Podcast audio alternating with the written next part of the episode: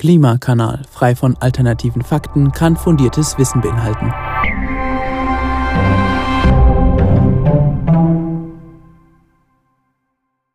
Hallo und herzlich willkommen zu einer neuen Folge des Klimakanals. Hallo, auch von mir. Heute haben wir eine besondere Folge, denn wir haben einen ersten Gast im Klimakanal und dieser Gast ist der Herr Professor Schramm.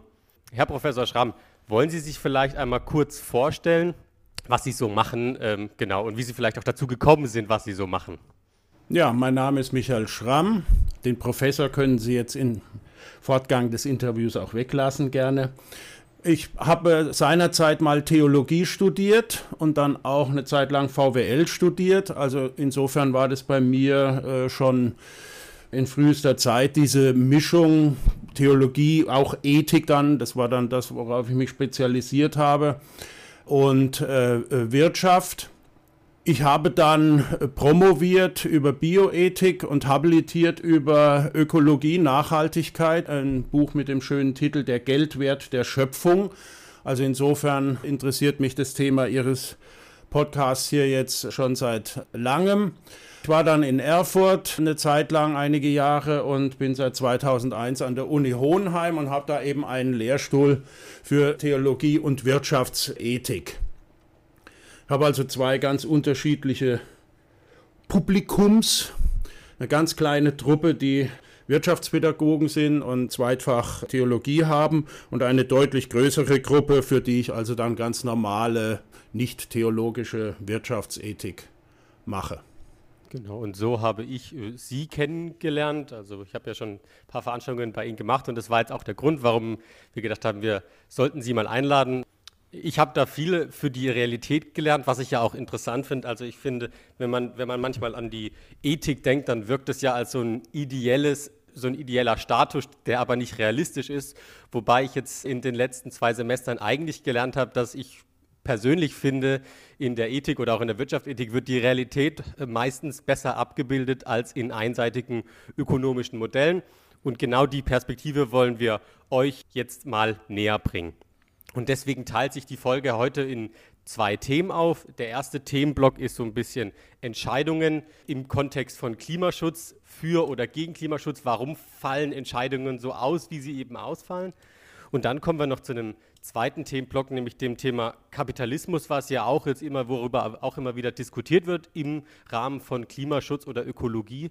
Und da äh, schreiben Sie ja auch äh, in den letzten Jahren, aber immer mal wieder auch äh, ja, zu dem Thema. Da freuen wir uns auch mal auf Ihre Meinung zu dem Thema.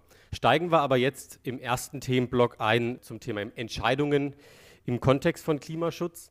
Und wir haben uns gedacht, am Anfang wäre es vielleicht ganz gut, das so Grundbegriffe in der Wirtschaftsethik zu klären und das vielleicht auch an einem Fallbeispiel. In der Vorlesung hatten wir ja da den VW-Abgasskandal. Können Sie da vielleicht kurz mal das Beispiel einmal andeuten und dann vielleicht auch gleich einsteigen?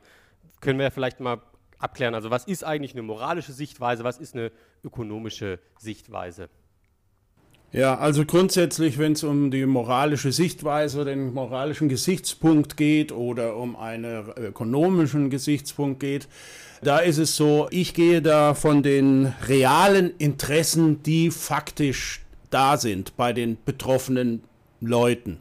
Also das ist mir ganz wichtig. Äh, das ist, was Sie am Anfang schon gesagt haben.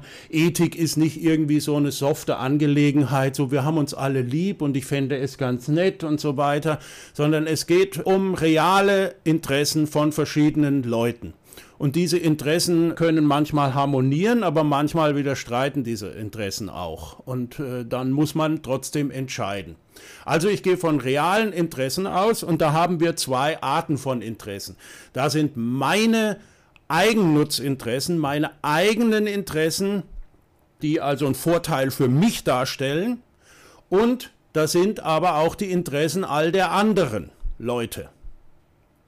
So, wenn ich jetzt rein ökonomisch im weiteren Sinne vorgehe, dann denke ich nur an meine Interessen, meine Eigennutzinteressen und ich maximiere quasi meine eigenen Interessen, mein eigenes Wohlergehen, ich maximiere meinen Nutzen.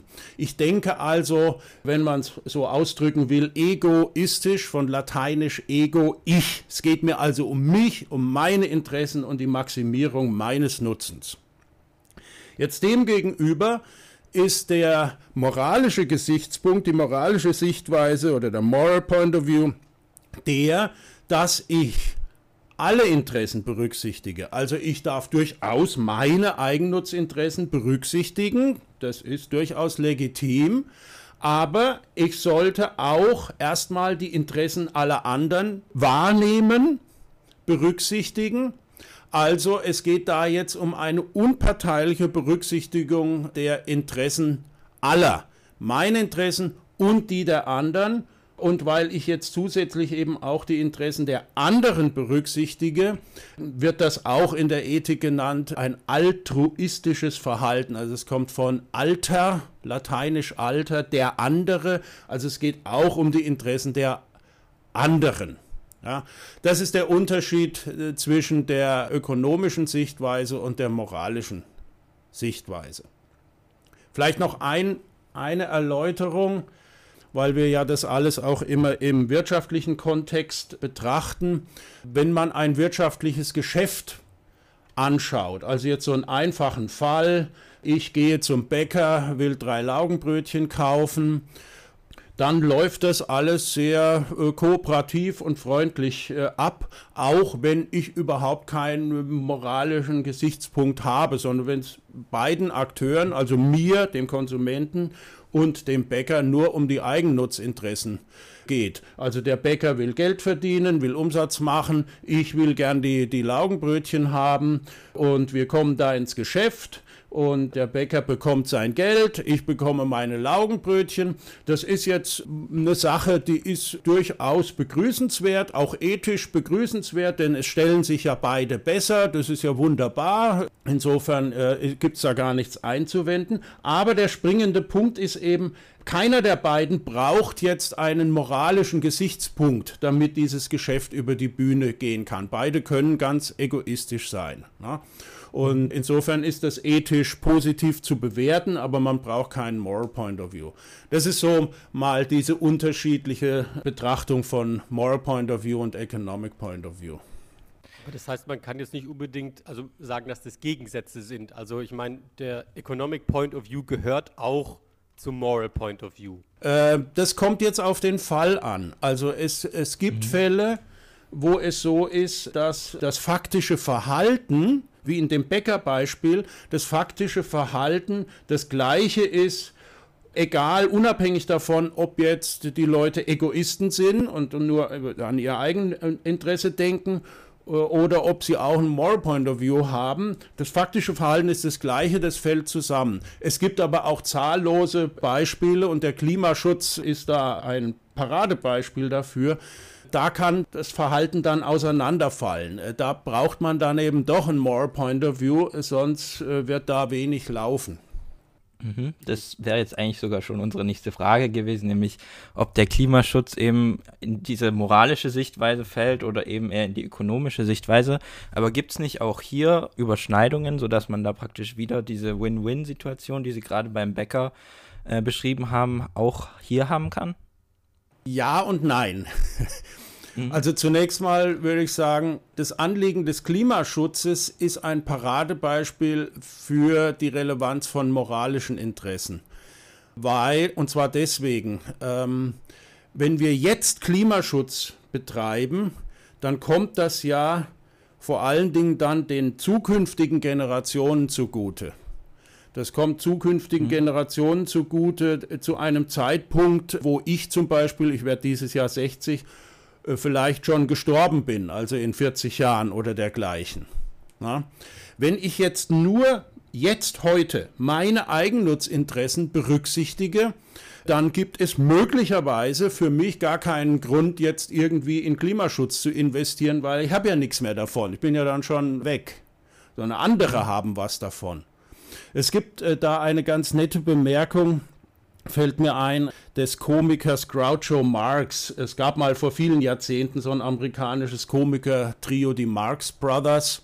Hat nichts mit Karl Marx zu tun, sondern ein Komiker-Trio. Und dieser Groucho Marx hat gesagt über die Nachwelt, also über die Welt nach mir, also die zukünftigen Generationen. Äh, das Zitat war, warum soll ich etwas für die Nachwelt tun, was hat denn die Nachwelt für mich getan?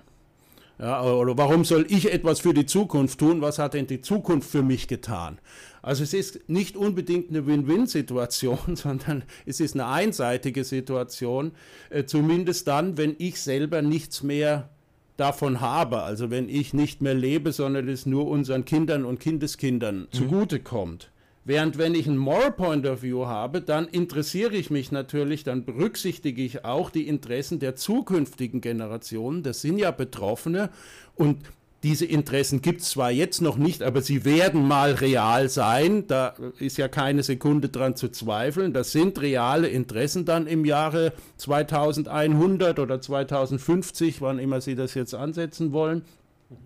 Und wenn ich das jetzt hier berücksichtige, dann tue ich das vermutlich nur erstmal aufgrund äh, eines moralischen Interesses, also weil ich dann eben die Interessen der anderen mit reinnehme in meine Entscheidung. Ja. Es mhm. kann jetzt sein, weil Sie das gefragt haben. Ähm, es, es kann auch äh, sein, dass ich Klimaschutz jetzt betreibe, auch im Eigeninteresse, aber das setzt voraus, dass der Klimawandel mich noch selbst betrifft. Also wenn ich, wenn ich mhm. damit rechne, ich lebe noch, wenn das Klima kippt, äh, dann habe ich mhm. natürlich auch ein Eigeninteresse, jetzt schon was zu tun. Aber das hängt jetzt von der empirischen Frage ab, wann wird es denn ungemütlich ja. auf diesem Planeten. Äh, neben diesem einen ökonomischen Grund, ich habe in der Zukunft praktisch, ich lebe da noch und habe dann selber Probleme mit dem Klimaschutz, gibt es ja noch vielleicht eine andere ökonomische Sichtweise, nämlich zum Beispiel, ich investiere jetzt in Windkraftanlagen und verdiene dadurch mein Geld. Ist, ist es dann auch schon wieder eine ökonomische Sichtweise oder kommt es im Hintenrum nicht über eine moralische Sichtweise, weil eben die politischen oder gesellschaftlichen Gegebenheiten dafür so sein müssen, dass eben Windkraft gefördert wird und so weiter? Ja, den Fall gibt es natürlich auch und der ist so ähnlich einzuschätzen wie der Fall mit dem Bäcker. Das heißt also, Sie investieren in Windkraft und das zahlt sich für sie aus, jetzt mittelfristig wahrscheinlich, oder vielleicht jetzt schon mhm. direkt, aber auch mittelfristig. Also sie machen dann, ähm, ist eine Zukunftstechnologie, sie äh, machen Umsatz und machen Gewinn. Und das ist dann auch durchaus ethisch begrüßenswert, weil das natürlich eine Technik ist, die uns in der Zukunft äh, dann zugute kommt. Und ich habe auch nichts dagegen, wenn der Mensch dann gut verdient daran. Es kann jetzt sein, dass der das auch zusätzlich auch aus moralischen Gründen macht, weil er eben ein Interesse daran hat, dass wir also klimaneutral umsteuern. Aber er muss dieses Interesse nicht haben. Er kann es auch rein äh, aus Geschäftstüchtigkeit machen. Aber ich nehme mhm. beides gern. Also wenn er es zusätzlich noch moralisch tut, dann ist es halt noch ein bisschen moralisch reflektierter. Wenn er es rein aus Geschäftsinteresse tut, wenn er sozusagen das Richtige, das Erwünschte tut, nur aus Geschäftsinteresse, ist es auch in Ordnung. Hauptsache, wir haben dann die Technik. Mhm. Gut. In der Wirtschaftsethik gibt's jetzt, haben wir jetzt ja auch immer zwei Begriffe, die polydimensional und die Kontingenz. Ich denke, darauf sollten wir auch mal zu sprechen kommen. Meine Verwendung dieser beiden äh, Begriffe ist auch exponentiell gestiegen in den letzten zwei Semestern. Jetzt eben, vielleicht können wir das an einem, an einem schönen Fallbeispiel doch auch äh, illustrieren und da eben jetzt den VW-Abgasskandal nehmen. Da ging es zwar jetzt nicht um CO2 vorrangig, was in unserem Podcast immer das Hauptthema ist, sondern da ging es dann um die Stickoxide, die aber natürlich auch eine entscheidende Rolle im Umweltschutz haben. Und vielleicht an dem Beispiel mal zu illustrieren, können wir diese Begriffe Polydimensionalität und Kontingenz auf dieses Beispiel anwenden und was bedeuten die? Ja, gerne wenn Sie die äh, auch äh, in steigendem Ausmaße jetzt verwenden, die Begriffe, freut mich das natürlich sehr. ich habe schon sehr darunter gelitten. jetzt andere leiden wieder daran. ja, ich wollte sagen, es gibt, es gibt, nicht nur positives Feedback, aber also, ja, ich benutze sehr gerne die Begriffe. Ja, äh, also es ist alles ein bisschen ambivalent. Aber äh, jedenfalls ähm, meine ich, das sind auch ein bisschen meine äh, Begriffe, die ich für relevant halte. Aber das will ich äh, ein bisschen erläutern, warum ich meine, das ist äh, wichtig und gerne auch an dem VW-Beispiel. Äh, zunächst mal zur Begrifflichkeit. Also der Begriff Kontingenz, der ist im Deutschen weitgehend unbekannt, während jetzt im englischsprachigen Raum Contingency oder Contingent ein relativ normaler Begriff ist. Und Kontingenz meint jetzt umgangssprachlich in etwa, kann so sein, kann aber auch anders sein. Kann so sein, kann so sein, kann so kommen, kann aber auch anders kommen. Das ist also der Gegenbegriff zu Notwendigkeit. Wenn etwas notwendigerweise ist, wie es ist, äh, dann gibt es gar keine Alternative. Dann ist es notwendigerweise so und kann gar nicht anders sein. Kontingenz ist, kann so sein, kann so sein, es ist also ungewiss. Ja, also wir Menschen sind zum Beispiel kontingente Wesen. Also wir drei jetzt hier, wir sind jetzt zum Beispiel jetzt im Moment am Leben, aber es kann natürlich sein, äh, dass ich in einer halben Stunde äh, tot umfalle. Es kann, ich hoffe nicht, ich nehme auch nicht an, dass das der Fall ist, aber es kann eben so sein, kann so sein. Beides ist möglich. So, wenn wir jetzt auf den VW-Diesel-Skandal, Lügensoftware-Skandal zu sprechen kommen. Da ist ja jetzt Ende 2015 ist ja aufgeflogen, dass VW bestimmtes Abgasreinigungssystem namens BlueTech verwendet hat aber die Dinge so eingestellt hat, äh, dass geschönte Werte bei den Abgasprüfungen herauskommen, also sozusagen gelogene vorgetäuscht günstige Stickoxidwerte äh, herauskommen. Und diese VW-Diesel-Lügensoftware ist jetzt faktisch aufgeflogen. Das hätte aber nicht passieren müssen. Das war im Grunde eine äh, Abfolge von Zufällen, dass das überhaupt äh, aufgeflogen ist.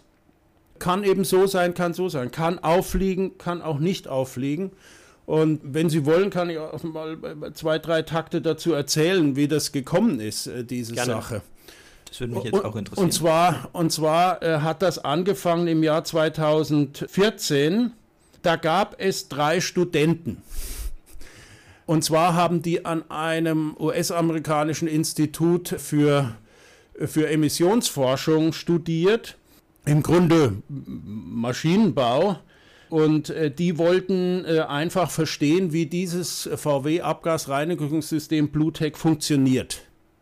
Und deswegen mhm. haben sie das nachgebaut und sind dann mit Autos, haben dann Messgeräte an Autos äh, angebracht und sind mit Autos nicht auf, auf dem Prüfstand, sondern eben auf den Straßen herumgefahren und haben gemessen, wie hoch die Abgaswerte sind.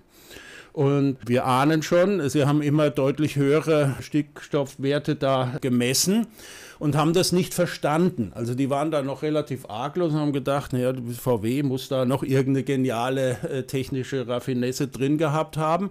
Jedenfalls hat der Schweizer dann von den drei, das waren zwei Inder und ein Schweizer, hat dann auf einer Tagung von äh, ihren Experimenten berichtet und hat dann eben erklärt, also wir haben das alles nachgebaut, aber wir können nicht nachvollziehen, wie das genau funktionieren soll. Also da fehlt irgendwie noch was.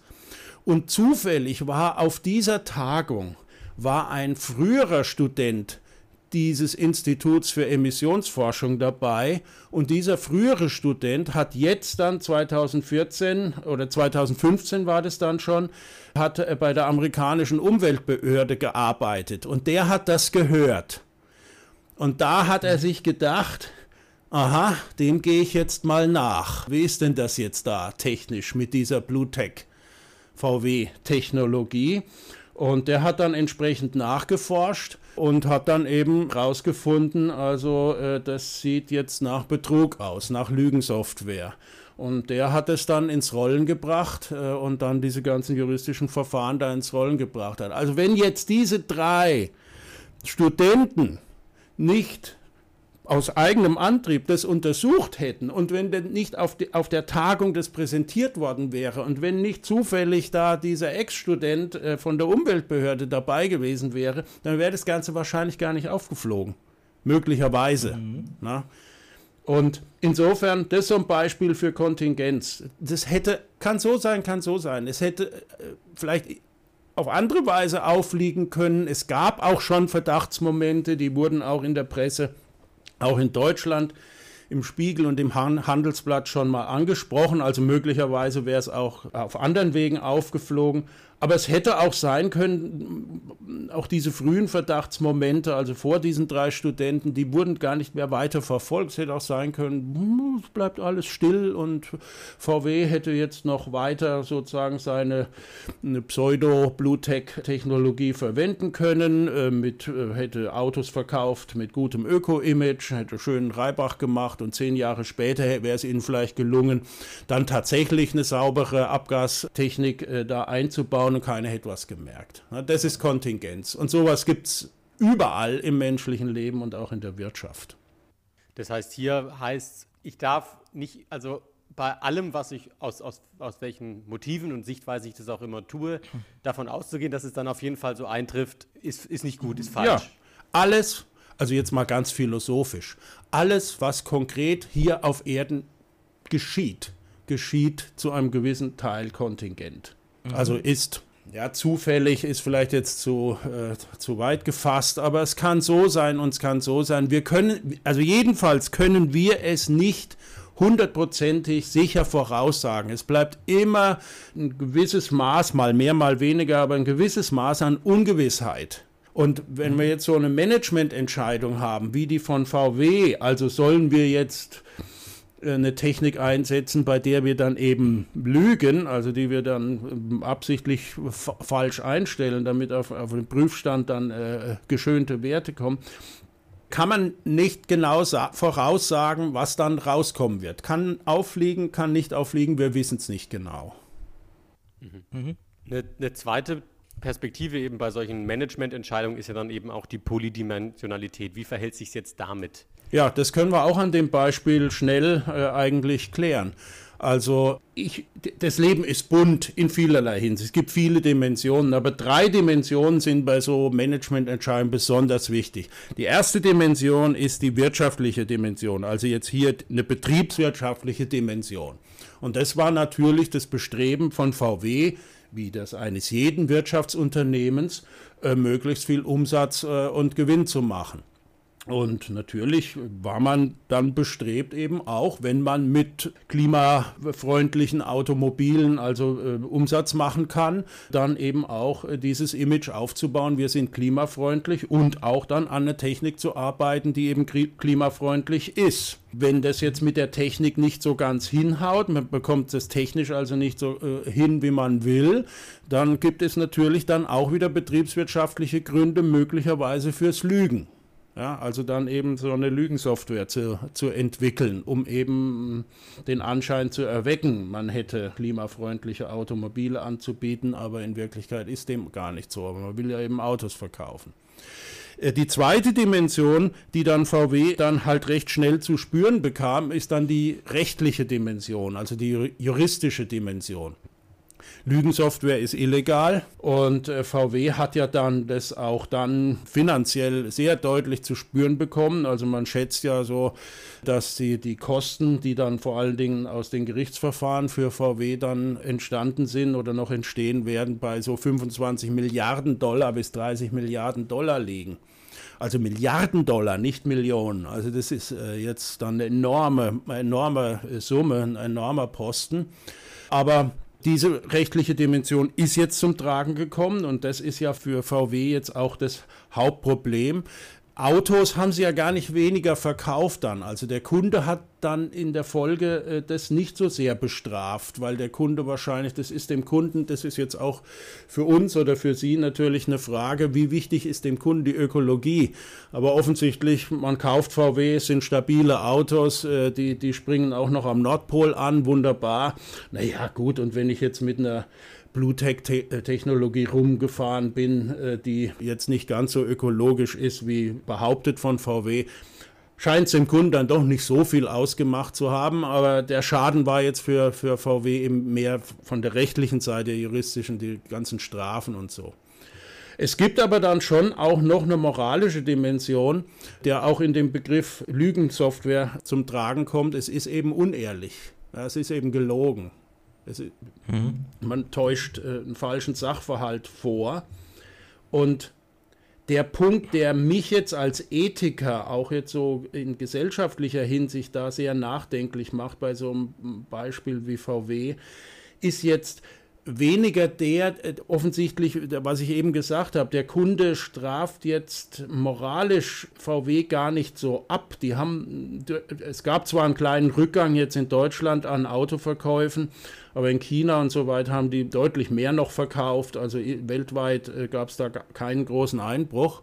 Aber was schon dann für einen Eindruck entsteht, äh, so in der Gesellschaft, so dass die da oben, also in dem Fall ja diese Spitzenmanager mit ihren Spitzengehältern da oben, äh, die lügen und betrügen sich ja so durch die Gegend. Nicht?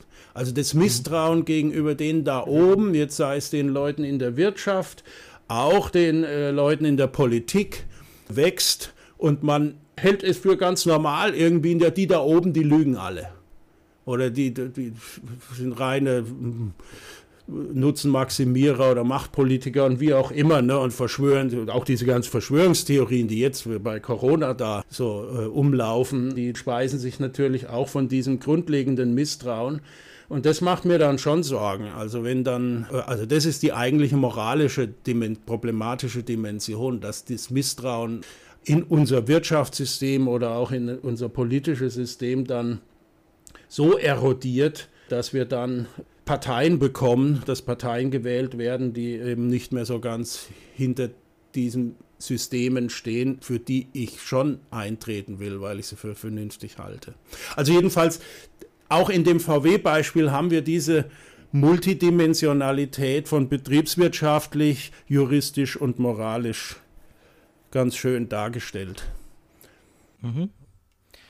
Jetzt wollen wir das mal wieder ein bisschen auf den Klimaschutz beziehen. Und zwar hat man ja immer die Ausgangssituation bei verschiedenen wissenschaftlichen Studien zu dem Thema, kommt man dann eben durch eine Vereinfachung, die man zwangsweise ja machen muss, um zu irgendeinem Ergebnis zu kommen in irgendeiner Studie, wird dann praktisch ausgerechnet, okay, wir müssen jetzt so und so das und das machen, um so und so viel CO2 einzusparen jetzt haben wir darüber geredet, okay, jetzt muss ich da vielleicht das eine oder andere vereinfachen und kann jetzt zum Beispiel nur die ökologische Seite betrachten und lasse dann vielleicht eine sozialpolitische oder was weiß auch ich für eine Perspektive oder vielleicht auch eine juristische Perspektive eben äh, raus aus der Betrachtung. Ist diese eindimensionale oder monodimensionale Betrachtung da ein Problem und ähm, was zeigt es auch uns für ähm, ja, Bewegungen, die den Klimaschutz äh, unterstützen?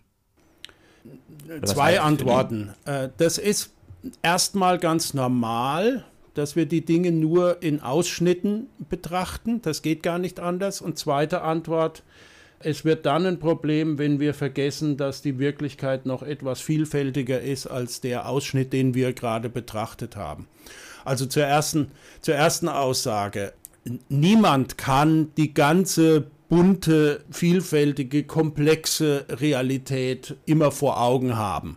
Also wir, wir nehmen immer einen Ausschnitt raus. Also wenn Sie jetzt meinetwegen Maschinenbau studieren, dann betrachten Sie jetzt zunächst mal eben irgendein äh, technisches Problem und untersuchen das unter technischen äh, Bedingungen und sagen wir mal, die philosophischen äh, Probleme der Elementarteilchen, die interessieren Sie in dem Moment dann weniger.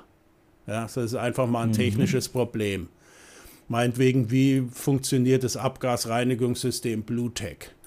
Oder wenn äh, Sie Vivi studieren, äh, dann schauen Sie die, die, Sache natürlich erstmal, das ist Ihre Kernwahrnehmung, äh, dann unter betriebswirtschaftlichen Gesichtspunkten an und äh, was sind jetzt die Kosten dieser oder jener Entscheidung. Das ist also bis zum gewissen äh, Grade erstmal ganz normal. Wir können gar nicht anders denken, also jetzt etwas vornehmer formuliert, wir abstrahieren von der bunten, konkreten Realität, wir greifen immer etwas heraus und untersuchen das, haben dann eine etwas schärfere Brille, also meinetwegen eben technisch, wir nehmen das jetzt technisch in den Fokus oder wir nehmen äh, etwas betriebswirtschaftlich in den Fokus und haben das dann klarer vor Augen, aber wir abstrahieren, wir sehen ab von all den anderen äh, Aspekten. Aber der entscheidende Punkt ist eben, die wirkliche Wirklichkeit, die konkrete Realität, die ist eben nicht abstrahiert, die ist konkret, vielfältig, bunt oder ich benutze auch ganz gern den Ausdruck messy, also schmutzig, mhm. durcheinander, chaotisch, vielfältig, polydimensional.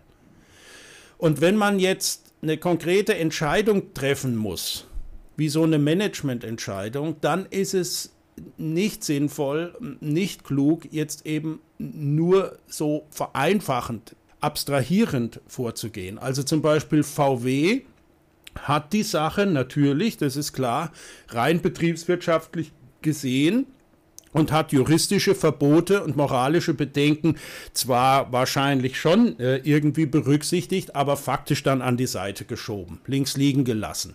Und das Ergebnis war die Lügensoftware. Ja. Das heißt, diese Verkürzung der Realität hat sich in dem Fall nicht ausgezahlt. Es hätte auch anders mhm. kommen können, das ist eben Kontingent. Es hätte sich auch betriebswirtschaftlich auszahlen können, wenn es nicht aufgeflogen wäre. In dem Fall äh, war es aber dann sehr, sehr teuer. Okay. Äh, äh umgekehrt gibt es aber auch. Äh, es gibt Leute, die sehen die Dinge nur moralisch. Ich wollte gerade sagen, so, ne? Das muss man ja. auch, wenn man Ganz genau. Bürgerrechtler ist oder wenn man eben, also jetzt in so Bürgerinitiativen ist oder Absolut. geht, muss man auch betrachten, ich kann nicht nur moralisch argumentieren. Genau. Also äh, jetzt ein Vivi wird natürlich jetzt auch darauf hinweisen, Leute, ja, ich habe auch ein ökomoralisches Interesse, ich sehe das auch so, aber es gibt eben noch die betriebswirtschaftlichen Probleme, die muss man auch sehen und naja, da ist zum Beispiel die Sache, ja, okay, wir haben äh, Autos, äh, meinetwegen, wir könnten Autos anbieten, die sind wirklich klimaneutral, vielleicht, also technisch geht das ja, auch Elektroautos sind ja nicht jetzt, wenn man die ganze Wertschöpfungskette äh, anschaut, sind ja jetzt überhaupt nicht äh, klimaneutral, aber sagen wir, das ist besser, aber dann sind diese Autos möglicherweise deutlich teurer. Wenn der Kunde jetzt nicht bereit ist, seinen Geldbeutel zu leeren äh, für, für diese ökomoralisch äh, besseren Autos, dann habe ich betriebswirtschaftlich ein Problem. Und da kann ich jetzt nicht hergehen, ja, aber da, ich, ich bin aber Ökomoralist, ich bin von Greenpeace äh, oder so oder sonst eine NGO und ich verlange von euch eben, dass ihr nur noch äh, Ökoautos baut. Weil das äh, wäre quasi eine Ethik der roten Zahlen. Also das wäre wär möglicherweise, wenn kein Kunde mir die teuren Autos abkauft, dann die Entscheidung, das Unternehmen geht im schlimmsten Fall bankrott. Das ist zumindest, das muss man auch sehen. Ja, und es ist ja. nicht so einfach, Maximalforderungen ökomoralisch äh, zu fordern, sondern man muss es dann eben in diesem, naja, das ist eben messy, ne? also es ist dann polydimensional und man kommt nur vorwärts, wenn man eben diese ganze bunte Realitäten, die verschiedenen Dimensionen gleichzeitig sieht und dann eben versucht, irgendeine Lösung zu finden, was schwierig ist, eine Lösung zu finden, die diese äh, Dimensionen gleichzeitig mit abbildet und möglichst für alle Dimensionen dann einen Schritt nach vorne bedeutet. Ja. Mhm. Das bringt uns jetzt ja irgendwie auch zu einer meiner Lieblingstheorien aus der Vorlesung, diese, ja, diese drei Ebenen der ethischen Argumentation. Also gerade wenn ich jetzt wieder auch über Corona diskutiere, finde ich, kann man daraus auch sehr viele Implikationen bekommen. Bleiben wir aber jetzt auf der Ebene des Klimaschutzes und da ist ja zum Beispiel so ein Beispiel des Klimaschutzes. Paket, wo ja auch Teile unserer Gesellschaft durchaus unzufrieden sind mit Entscheidungen, die da in dem Paket drinstehen. Das Beispiel ist jetzt eben der doch vielleicht niedrige CO2-Preis, wo doch die Wissenschaft einen anderen CO2-Preis vorschlägt.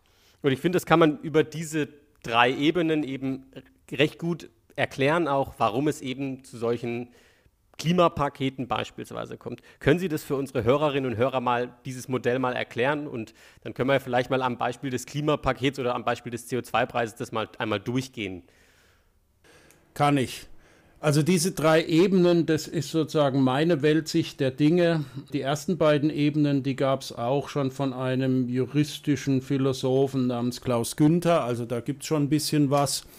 Aber ich meine, man muss eben drei Ebenen unterscheiden die da wichtig sind. Und nehmen wir mal eben das Beispiel CO2-Preis äh, als wichtigen Faktor jetzt in der in ganzen Bemühungen jetzt um Umweltschutz.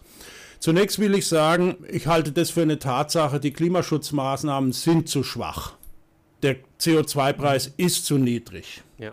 Wir haben beispielsweise einen Emissionshandel, der eben jetzt für die Industrie ähm, sicherstellen soll, dass die CO2-Emissionen zurückgehen. Da werden eben Emissionsrechte dann mit einem Preis versehen. Wir haben diesen Emissionshandel, der ja äh, seine Zentrale in Leipzig hat, einen europäischen Emissionshandel seit 2005. Und im Grunde hat sich bei dem CO2-Preis jetzt über 15 Jahre fast nichts getan. Das heißt, es ist mhm. faktisch nicht teurer geworden. Und dann hat natürlich ein solcher viel zu niedriger CO2-Preis auch keine Lenkungswirkung. Das verändert sich äh, kaum. Jetzt äh, im letzten Jahr hat er jetzt etwas angezogen. Vielleicht äh, wird es jetzt besser, aber bisher war es so, dass der Emissionshandel, den ich grundsätzlich für eine gute Idee habe, in dem Fall einfach handwerklich schlecht gemacht war. Das wäre jetzt wieder ein eigenes Thema, warum das jetzt alles so gekommen ist. Aber man hat viel zu viele Emissionszertifikate aus, ausgegeben, sodass der Preis an den Keller gefallen ist äh, und äh, keine ökologische Lenkungswirkung entfaltet hat. Wir haben aber das riesige Problem, dass die CO2-Emissionen nach wie vor weltweit äh, kontinuierlich ansteigen. Also nach den Zahlen des Weltklimarates, auf die sich auch Greta Thunberg bezogen hat bei ihrer Wutrede vor der vor der UNO.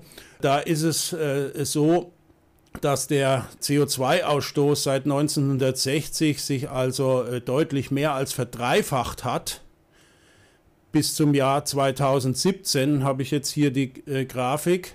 Wir aber äh, bis zum Jahr 2030 auf die Hälfte des Stands von 2017 kommen müssten, dann haben wir eine 50% Chance, dass uns das Klima nicht kippt. Nur 50%. Ja, ja. Mhm. Das ist die Herausforderung. Es sieht aber alles aus, es geht schön linear äh, nach Gut, oben. Die Berechnungen des Weltklimarats werden ja durchaus auch kritisiert. Also, Sicher, Wissenschaftler, natürlich. Wissenschaftler, die sagen, das könnte noch viel schlimmer kommen. Ne? Ja, Du, oh, oh, es wird nach beiden Seiten hin kritisiert. Ja. Ne? Die, einen sagen, warten, das ist zu schneller muss man auch wieder ja, runter. Ja, ja, ja, gut. Aber trotzdem, ich nehme mal das mal. Es ist jedenfalls insoweit relativ eindeutig. Wir sind äh, weit entfernt von den Zielen, die wir ökologisch brauchen. Insofern müssen wir umsteuern. So, jetzt zu den drei Ebenen. Also ich unterscheide da jetzt erstens eine Begründungsebene auf denen jetzt so Ideale festgelegt werden. Das können jetzt so allgemein ethische Ideale sein wie die Würde des Menschen soll respektiert werden oder ist unantastbar, so wie es im Grundgesetz steht. Oder auch meinetwegen vollständige Umweltgerechtigkeit, ja, also Klimaneutralität. Das ist das Ideal, auf das wir zusteuern wollen, was eigentlich das Ideal wäre, weil alles andere, wenn wir das nicht erreichen, dieses Ideal klimaneutral, dann wird es den Leuten hier auf Erden dann eben schlecht ergehen. So, jetzt das ist die Begründungsebene, also da wollen wir hin, das ist das Ideal. So, die zweite äh, Ebene ist die Anwendungsebene und da wird es jetzt schon sehr viel schwieriger. Wir haben also auf der einen Seite jetzt dieses Ideal der vollständigen Umweltgerechtigkeit, vollständige Klimaneutralität. Ja, aber jetzt der Weg dorthin mh, hm, kollidiert jetzt mit anderen Idealen. Zum Beispiel haben wir dann möglicherweise eine oder ist erforderlich eine deutlich teure Filtertechnik. Oder wir brauchen eine klimaneutrale Fleischproduktion oder jedenfalls deutlich teureres Fleisch. Das ist jetzt auch wieder so eine Zahl, wie, wie hoch ist der Anteil der Fleischproduktion am Klimawandel, also sagen wir mal 15 Prozent, 20 Prozent, äh, wie auch immer. Aber wenn wir jetzt äh, meinetwegen die Fleischindustrie äh, runterfahren würden, dann würden natürlich auch erstmal Arbeitsplätze wegfallen in dieser Industrie. Ja. Die gibt es ja jetzt.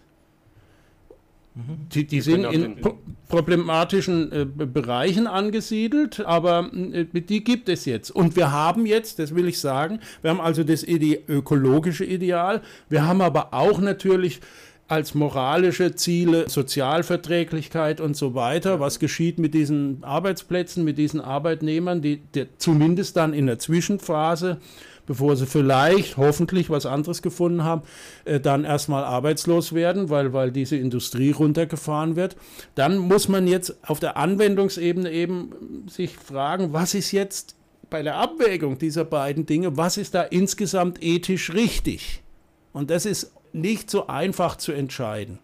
Und dann sage ich noch ganz kurz, die dritte Ebene, das wäre dann die Implementierungsebene, die Umsetzungsebene. Wenn wir jetzt auf der zweiten Ebene uns geeinigt hätten, was richtig ist, dann müssen wir uns dann nochmal fragen, wie machen wir das jetzt gar? Wie setzen wir das konkret um? Wie federn wir den Wegfall von diesen Arbeitsplätzen dann ab? Also wie schichten wir die Arbeitsplätze um? Was geht da und so weiter? Was gibt, ist da notwendig an sozialstaatlichen Maßnahmen und, und so? Ne? Dann kämen dann so Dinge wie Kurzarbeit, was wir jetzt auch in Corona haben, kämen dann da zum Tragen. Ja. Also ich denke, das ist ein, ist ein schönes Modell, dass man einfach in, in vielerlei Situationen eben durchgehen kann, um zu erkennen, okay, wie Sie schon gesagt haben, es ist auch, sowas ist immer messy und polydimensional und auch eben ja, kontingent. Und durch diese Ebene muss er erstmal durch. Und jetzt beim Klimaschutz ist halt quasi sozusagen die Politik ein Teil, also das Nadelöhr, wo jetzt eben die verschiedenen Interessen irgendwie durch müssen.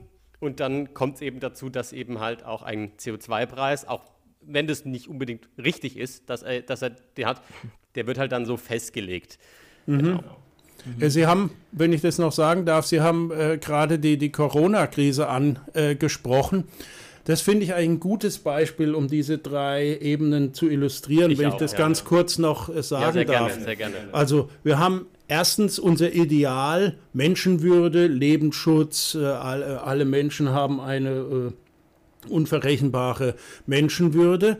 Wir haben zweitens. wir alle drinnen bleiben. Ja, also wir wollen eben das Leben eines jeden Menschen respektieren und zahlen im Grunde jeden Preis, äh, um ein Menschenleben zu retten, idealerweise. Ja. Jetzt haben wir Corona-Krise und da war vor ein paar Wochen dann in der Zeitung die Headline Drama im Elsass, Ärzte lassen über 80-Jährige sterben in Frankreich, mhm. weil Beatmungsgeräte fehlen. So, jetzt, hier und heute auf der Anwendungsebene hat hat es einfach zu wenig Beatmungsgeräte gegeben im Elsass. Okay, jetzt, also man muss jetzt entscheiden, wer kriegt die Beatmungsgeräte. Das entspricht dann natürlich nicht mehr dem Ideal. Also man muss gegen das Ideal verstoßen. Jetzt könnten wir natürlich sagen, okay, wir lernen jetzt aus der Krise, wir brauchen mehr Beatmungsgeräte und mehr Krankenhausbetten auf Intensivstationen, aber die muss man dann auch vorhalten und bezahlen. Dann fehlt uns das Geld natürlich an anderer Stelle. Wenn wir mehr Beatmungsgeräte äh, kaufen, äh, dann können wir zum Beispiel weniger in Universitäten stecken, sag mal. Ne? Was heißt, was heißt dann konkret? Wo sparen wir jetzt an anderer Stelle ein? Das wäre dann die dritte Ebene. Wie machen das jetzt? Oder äh, das andere Beispiel, was ich schon auch noch ansprechen wollte, weil das jetzt auch in den, in den Schlagzeilen war. Es gab ja diese umstrittene Äußerung des Tübinger Bürgermeisters Boris, pa Boris Palmer und das war in der Tat jetzt auch, da sind wir uns schon einig, und das hat er ja auch dann so gesagt, eine ziemlich missglückte Formulierung. Aber hm, der hat schon ein echtes Problem angesprochen, was mit den drei Ebenen jetzt zu tun hat. Also das Ideal ist wieder erstens Begründungsebene, Menschenwürde aller, egal ob alt oder jung. Zweite Ebene, wir haben den Shutdown der Wirtschaft gemacht vor allem eben um Risikogruppen zu schützen, wohl wissend, dass das einen ordentlichen wirtschaftlichen Einbruch äh, verursacht, der also noch schlimmer ist als der äh, nach der Finanzkrise 2008, 2009. Und wenn die UNO jetzt schätzt, also das ist jetzt empirische Abschätzung, dass der Wirtschaftsshutdown in den Entwicklungsländern jetzt einen Armutsschub auslöst, der eine Million Kindern das Leben kosten wird, die dann also quasi verhungern werden in, infolge dieser dieses Absinkens, dieses Abbrechens des Welthandels und der Weltwirtschaft, eine Million Kinder das Leben kostet, da ist so schon eine re relevante Frage, was ist jetzt ethisch richtig? Na? Mhm. Und wie sieht, tja, und dann ist eben die Frage, ja, angesichts dieser ethischen Frage auf der Anwendungsebene, selbst wenn wir uns jetzt so oder so entscheiden, ist dann noch, noch das Problem, wie setzen wir das jetzt dann um? Also das ist auch, was Sie ja ganz am Anfang gesagt haben äh, äh, und was ich dann auch gleich aufgegriffen habe. Solche ethischen Fragen, das sind nicht so Softie-Fragen, so, ach, wir haben uns alle lieb, ja, schon irgendwie idealerweise. Aber das sind oft ganz harte Entscheidungsfragen, die eben auch in dem Sinn messy äh, sind, weil es gibt oft keine Entscheidung, die hundertprozentig richtig ist. Mhm. Das ist eigentlich immer so im menschlichen Leben. Sondern das es ist eben mal mehr richtig, mal weniger richtig und aber wir das, das sozusagen das Elend in diesem Jammertal auf Erden, dass wir eben nicht im Paradies leben, äh, wo, wo alles sich auflöst, alle Probleme aufgehoben sind in einer gloriosen 100%-Lösung, äh, sondern wir müssen eben hier und jetzt entscheiden und das ist äh, dann teilweise auch schmutzig, aber hoffentlich dann eben besser oder etwas besser als die etwas weniger schlechte die etwas äh, schlechtere äh, Entscheidung. Mhm. Ähm, das Ganze vielleicht nochmal auf Klimaschutz und unser Problem bezogen. Wenn ich jetzt, ich habe ja diese Begründungsebene und da hätte ich jetzt zum Beispiel beim Klimaschutz die zwei Ideale Klimaneutralität ja, und das andere Ideal wäre jetzt zum Beispiel ähm, ja, soziale Verträglichkeit. Und jetzt komme ich auf die Anwendungsebene und dann kommt die ethische Frage eben, wie wege ich dazwischen ab? Ist es hier nicht gerade gut, dass da eben in der Demokratie, wie wir sie haben, eben ein Streit stattfinden kann und praktisch da, weil eigentlich kann ja keiner sagen, was ist richtig von der Bewertung her, oder? Was ist ethisch jetzt das Richtige? Und daher ist ja diese Diskussion, finde ich, eigentlich genau das Richtige und auch, ja, dass äh, junge Menschen ihre Interessen artikulieren. Absolut. Also ich bin mhm. ein großer, ich bin immer ein Pluralist. Ich will Vielfalt. Und wenn Sie jetzt den politischen Diskurs, Diskussion ansprechen, wir haben nicht ohne Gründe eine Wettbewerbsdemokratie äh, installiert und keine mhm. Diktatur oder Monarchie, wo nur ein einziger Hansel sozusagen bestimmt, was gemacht wird und äh, äh, dann die politischen äh, Entscheidungen im Grunde auch begrenzt sind auf das, was dieser einzige Typ oder irgendein Führungsgremium, ein Zentralkomitee jetzt an Vorschlägen im Kopf hat, sondern wir haben wir haben eine Wettbewerbsdemokratie, wo ganz verschiedene politische Optionen auf den politischen Markt geworfen werden können. Und dann kann man eben viel mehr auswählen. Dann ist es sehr viel wahrscheinlicher, dass eben immer auch die Gegenmeinungen dann diskutiert werden und die schlechten Seiten einer, einer Option oder die Einseitigkeiten sozusagen. Wenn die Welt bunt ist, dann brauchen wir auch ein System, das diese Buntheit abbildet und, und das ist genau in der Wettbewerbsdemokratie der Fall. Natürlich, es ist dann so ein Demokrat, demokratisches Gezerre dann auch, das kriegen wir aber nicht billiger. Und es gibt natürlich Leute, die wollen es einfach haben und fördern dann meinetwegen irgendeinen Ökodiktator, der das dann durchsetzt. Nur das kann ich Ihnen versichern. Also wir haben jetzt 2.000, 3.000 Jahre Erfahrung in der Menschheitsgeschichte. Wenn wir die Macht einem Diktator gegeben haben, und sei es auch ein wohlwollender Ökodiktator, der hat uns immer in die Hölle gebracht und uns nicht den Himmel gebracht. Er hat die mhm. Dinge vollkommen runtergefahren. Deswegen ist schon richtig, was Winston Churchill mal gesagt hat, die Demokratie ist die schlechteste Regierungsform außer allen anderen. Ja, insofern bin ich äh, da schon engagierter Demokrat und äh, halte das für ein sehr gutes System. Wobei man natürlich sich dann jetzt gleich immer streiten muss, wie gestalten wir die Demokratie im Einzelnen aus. Aber diese Vielfalt, das ist ja, Wettbewerb bringt immer Vielfalt, weil eben ganz verschiedene Leute, auch Innovatoren, Entrepreneurs politischer Art oder auch ökonomischer Art, äh, dann Innovationen reinbringen können und dann das ganze, das Geschäft dann eben beleben, sei es jetzt das wirtschaftliche oder das äh, äh, politische Geschäft. Ja. Ich glaube, das ist ein guter Endpunkt für unseren ersten Themenblock an unsere Hörerinnen und Hörer da draußen. Wir beginnen jetzt mit Themenblock 2. Ihr dürft jetzt aber gerne auch mal kurz eine Pause machen, einen Kaffee trinken. Wir schreiben in die Beschreibung dann rein, auch nochmal vielleicht, wann Themenblock 1 und 2 anhört. Man kann es ja auch in zwei Teilen anhören, aber wir machen jetzt direkt weiter mit Themenblock 2 und da geht es jetzt ja, um das Thema Kapitalismus, in dem Sie ja auch aktuell auch viel schreiben. Ja. Und es ist auch ein Thema, das ja immer wieder aufkommt, jetzt auch im Rahmen des Klimaschutzes. Da wird ja dann von Teilen unserer Gesellschaft die Abschaffung des Kapitalismus gefordert oder auch ein Systemwechsel. Da können wir jetzt ja vielleicht mal anfangs klären, ist Systemwechsel und Abschaffung des Kapitalismus das gleiche? Sind es unterschiedliche Dinge?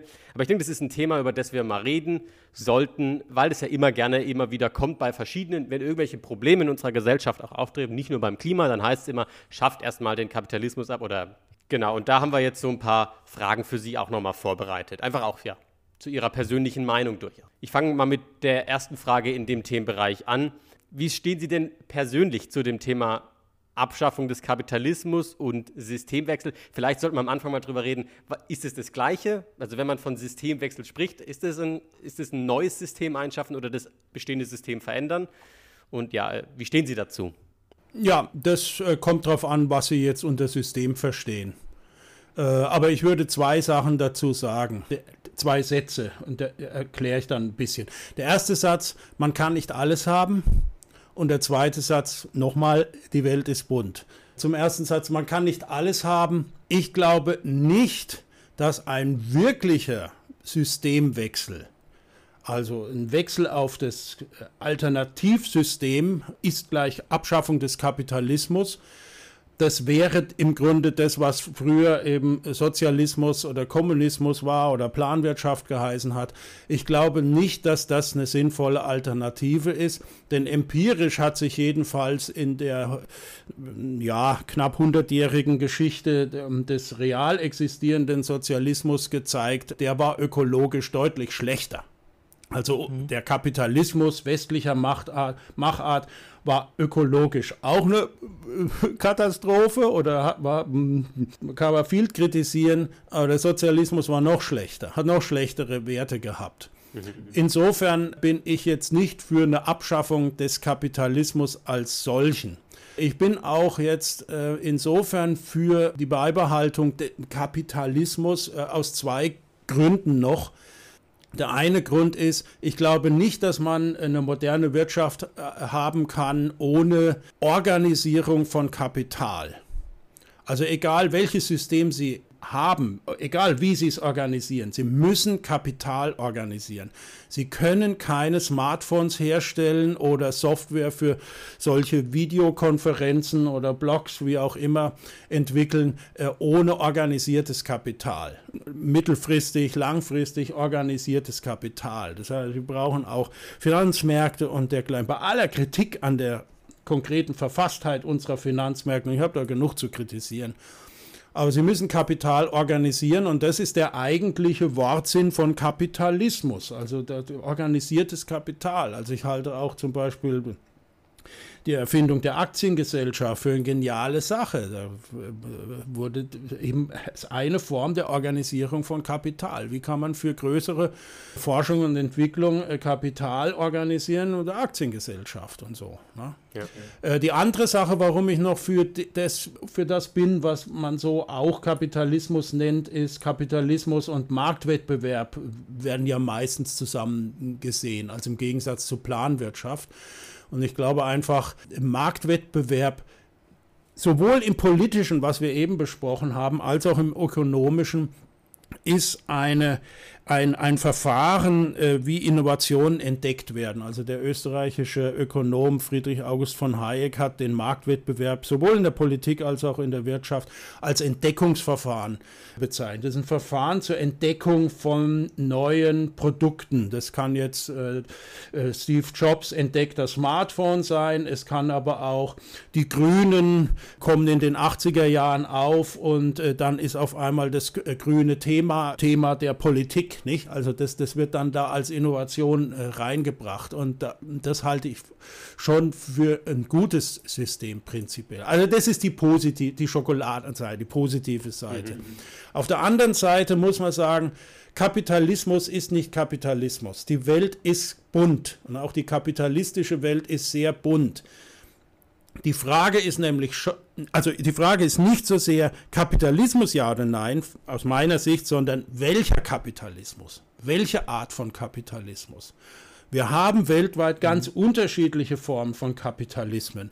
Wir haben zum Beispiel den US-amerikanischen Kapitalismus, der ist weitgehend dereguliert, wenig Sozialstaat. Mhm. Jetzt insbesondere in Zeiten Trump und so weiter. Hauptbestreben mhm. ist ja Deregulierung bin ich kein großer Fan von. Also allein so eine kleine Einrichtung wie Kurzarbeit ist doch jetzt in der Corona-Krise absolut segensreich. Das federt die, das ab, federt dann auch die Akzeptanz von, von, von Shutdowns ab und, und so weiter, äh, und damit auch Lebensschutz und so, äh, ist für die Leute ein bisschen Sicherheit in dem ganzen Chaos, während in den USA von heute auf morgen dann Leute, die 30 Jahre gearbeitet haben, dann arbeitslos sind. Praktisch ja nicht mal Hartz-IV-Empfänger sind, weil auch ein Hartz-IV-System gibt es ja kein äh, ordentliches. Also das ist eine Form von Kapitalismus, da wäre ich sehr kritisch. Wir haben dann die skandinavischen Länder mit ihren Formen, äh, die wieder ganz anders aussehen. Wir haben äh, den chinesischen Kapitalismus, da weiß keiner so genau, was das ist. Also das ist so eine Art weltmarktgeöffneter Kapitalismus plus relativ, also kommunistisches System ja nach wie vor, also relativ diktatorisch. Also der, der Chef da, der ist ja auf Lebenszeit gewählt und solche Sachen. Nicht? Das ist ganz unmöglich. Das ist wieder jetzt sozusagen der politische Marktwettbewerb ist da ja ausgehebelt. Es hat auch seine Vorteile, aber unterm Strich bin ich ja kein großer Fan von. Und wir haben, wir haben jetzt unsere soziale Marktwirtschaft, ja auch eine Form von Kapitalismus, also wo der Markt Wettbewerb, eine Marktwirtschaft, dann noch ein, ein ausgebauter Sozialstaat beigesetzt ist. Also, Lange Rede, kurzer Sinn. Die Welt ist bunt, auch die kapitalistische Welt ist bunt. Ich glaube nicht, dass wir am Kapitalismus vorbeikommen, an irgendeiner Form des Kapitalismus, will ich auch gar nicht. Aber wir müssen uns äh, sehr ernsthaft darüber unterhalten, welche Form von Kapitalismus wir wollen und welche sinnvoll ist und für die Menschen wirklich nützlich ist. Mhm. Jetzt haben wir schon bei uns die soziale Marktwirtschaft. Trotzdem gibt es auch bei uns Probleme. Äh, wo liegen die und was kann man bei uns kritisieren? Wir haben zahllose Probleme und Ethiker sind natürlich erstmal immer damit beschäftigt, sich mit den Problemen zu, zu befassen. Und deswegen haben viele Ethiker dann auch ein bisschen kapitalismuskritisches Image. Aber deswegen ist ganz gut, äh, ich bin jetzt kein Grundsatz. Äh, Kritiker des Kapitalismus in dem Sinn, dass ihn abschaffen will, wohl aber äh, die Defizite. Ja, und diese Probleme, da gibt es natürlich äh, relativ viele. Also die, die, die erste ist äh, das Thema dieses Blogs hier, Natur. Die Natur, mhm. also die natürlichen, begrenzten Ressourcen, die Knappheiten äh, der Natur. Und wir haben Knappheiten, wir haben ja einen begrenzten Planeten. Wir haben nur einen Planeten auch. Die Knappheiten äh, sind nicht hinreichend in unser ökonomisches Preissystem integriert. Also die Ökonomen sprechen da ja von externen Effekten. Das heißt also, diese Knappheiten äh, sind noch dem Preissystem extern sind noch nicht internalisiert. Sie sind schon ein bisschen internalisiert, also das Preissystem bildet schon besser ab die Knappheiten heute als zu der Zeit, wo ich so alt war wie, wie Sie. Aber das ist noch nicht hinreichend geschehen und auch, wir haben vorhin Emissionshandel angesprochen.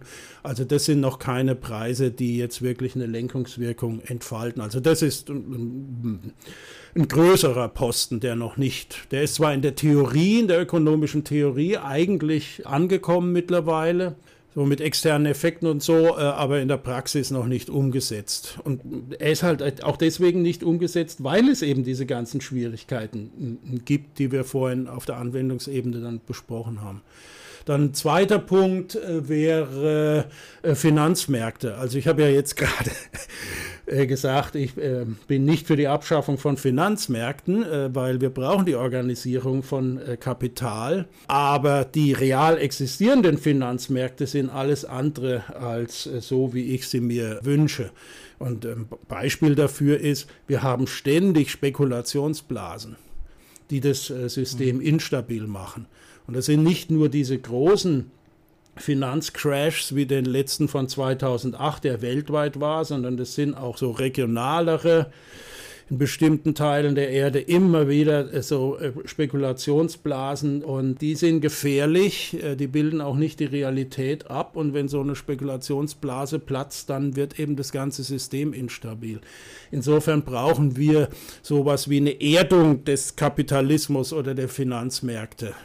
Vielleicht sind sie dann auch nicht mehr ganz so, so interessant für die Finanzakteure. Also es gibt einen Ökonom, der heißt Paul Krugman, Nobelpreisträger 2008, äh, glaube ich.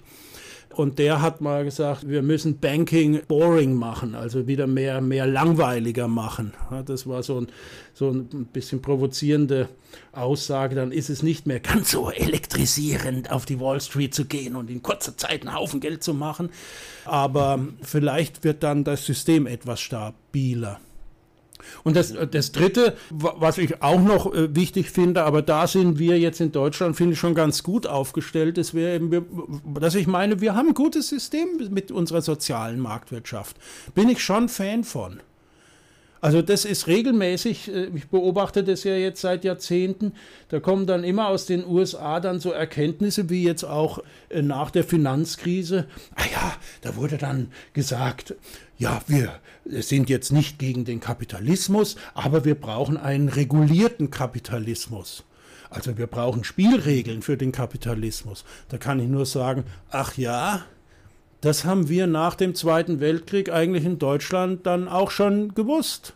Wir haben eben dann, da gab es den Ordoliberalismus, der sich also um die Ordnung, die Spielregeln, wie beim Fußball, äh, um Spielregeln und die Ordnung des Spiels gekümmert hat und dann eben auch äh, soziale äh, Marktwirtschaft, Sozialversicherungen eingeführt hat, flankierend äh, zu dem Marktwettbewerb.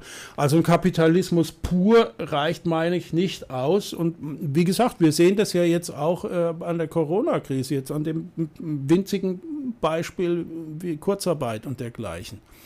Also können wir auch mal ein bisschen, bisschen bei aller Kritik ja, äh, die ich jetzt auch an konkreten Vor oder Probleme, die ich mit unserer sozialen Marktwirtschaft habe, äh, äh, können wir auch mal ein bisschen stolz sein auf unser System, weil es, glaube ich, schon eine Form von Kapitalismus, die recht vernünftig ist, im Prinzip wenigstens bei aller Kritik jetzt im Einzelnen. Ja, also das ist tatsächlich auch meine persönliche Meinung. Ich denke auch, die soziale Marktwirtschaft, ich habe da auch eine, Abit eine mündliche Abiturprüfung drüber gemacht, ja.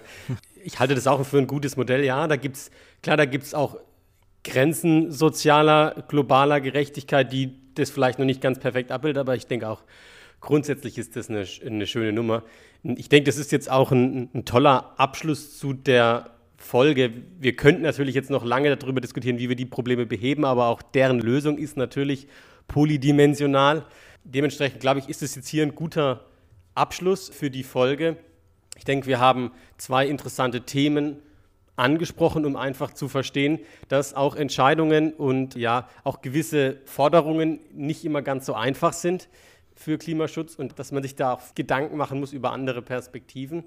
Ja, und also wir sind dankbar, dass Sie sich die Zeit genommen haben, uns im Klimakanal als ersten Gast sozusagen äh, hier Auch von mir danke. Ja. Vielen Dank. Ich danke, wunderbar. Es, es freut mich, Ehre. es freut, ach, Ehre, liebe Zeit. Aber äh, es freut mich wirklich ungemein, wenn Studis, äh, und, und Sie, äh, Sie, waren ja bei mir in den Vorle in zwei Vorlesungen, ja, ja. wenn die den Eindruck haben, das ist nicht alles bla bla, was da der Professor vorne schwafelt, sondern wenn das irgendwie nützlich erscheint. Insofern hat mich die Einladung auch sehr gefreut. Schön, ja. Danke. Gut, dann ist das der Abschluss dieser Folge. Vielen Dank fürs Zuhören und macht's gut. Bleibt gesund. Ciao.